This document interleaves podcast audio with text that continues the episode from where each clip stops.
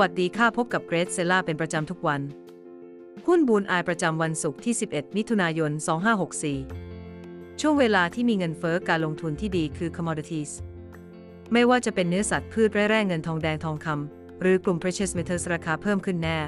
และน่าจะขึ้นไปแล้วอีกทรัพย์สินที่คนมักลืมนึกถึงยามเงินเฟ้อเกิดขึ้น คืออสังหาริมทรัพย์วิธีคือซื้อที่ดินเปล่า หรือบ้านปล่อยเช่าบนเงื่อนไขว่ากู้มาซื้อเพื่อถือครอง หรือเพื่อปล่อยเช่าถ้าใครมีเครดิตกู้แบงก์ก็ดีไปแต่ถ้าไม่มีช่องทางกู้เงิน ก็คงต้องไปซื้อกองทุนอสังหากองทุนเหล่านี้กลไกทำงานก็ตรงไปตรงมาระดมเงินผู้ถือหน่วยไปซื้ออสังหาแล้ว มาปล่อยเช่ารายได้ค่าเช่าหักค่าบริหารจัดการกองทุนเหลือ เป็นปันผลส่งให้กับผู้ถือหน่วย ก่อนซื้อหน่วยเหล่านี้ที่ต้องศึกษาคือตลาดเช่าถ้าเป็นเรื่องบ้านให้เช่าก็ต้องดูว่าผู้เช่าเป็นใครถ้าเอาราคาพรีเมียมก็ต้องเป็นบ้านปล่อยเช่าคนต่างชาติจากนั้น ก็ต้องมาดูว่าเจาตลาดคนชาติไหนถ้าเป็นผมทองจากอเมริกา หรือยุโรปจะมีจำนวนน้อยสุดในไทย แต่เป็นกลุ่มที่ยอมจ่ายค่าเช่าสูงการเช่าที่อยู่อาศัยส่วนใหญ่ทำสัญญา โดยนายจ้าง ซึ่งส่วนมากเป็นบริษัทยักษ์ย้าย ใหญ่เช่น เอสโซหรือเชฟรอนบริษัทพวกนี้จะย้ายพนักงานจากอเมริกามาทำงานที่ไทย ก็ต้องยอมจ่ายหนักเพราะต้องเอาครอบครัวของพนักงานมาด้วย พ่อแม่ลูกมาครบ ถ้าสวัสดิการได้คงหาอาจไม่ไม่การย้ายมาไทยยาก ถ้าเป็นญี่ปุ่นพวกเขาจะเช่าอยู่ 2 จุดจุดแรกอยู่ใกล้นิคม ที่มีโรงงานของญี่ปุ่นมาตั้ง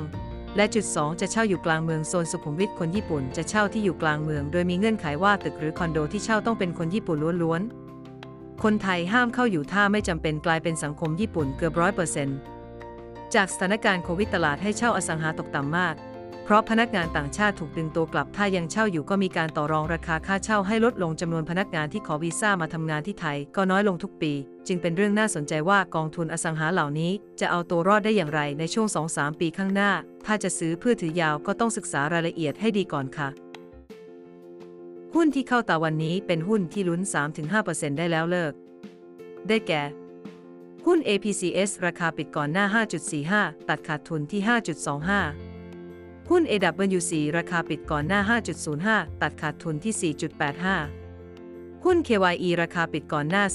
446 ตัดขาดทุนที่ 436 หุ้นนุสาราคาปิดก่อนหน้า 0.43 ตัดขาดทุนที่ 0.42 หุ้นโออิชิราคาปิดก่อนหน้า 44.75 ตัดขาดทุนที่ 43 หุ้น PPPM ราคาปิดก่อนหน้า 0.46 ตัดขาดทุนที่ 0.36 หุ้น TFFIF ราคาปิดก่อนหน้า 8.65 ตัดขาดทุนที่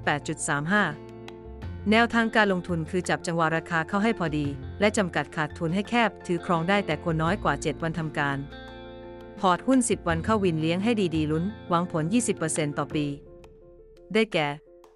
CKP Com7 CPF Delta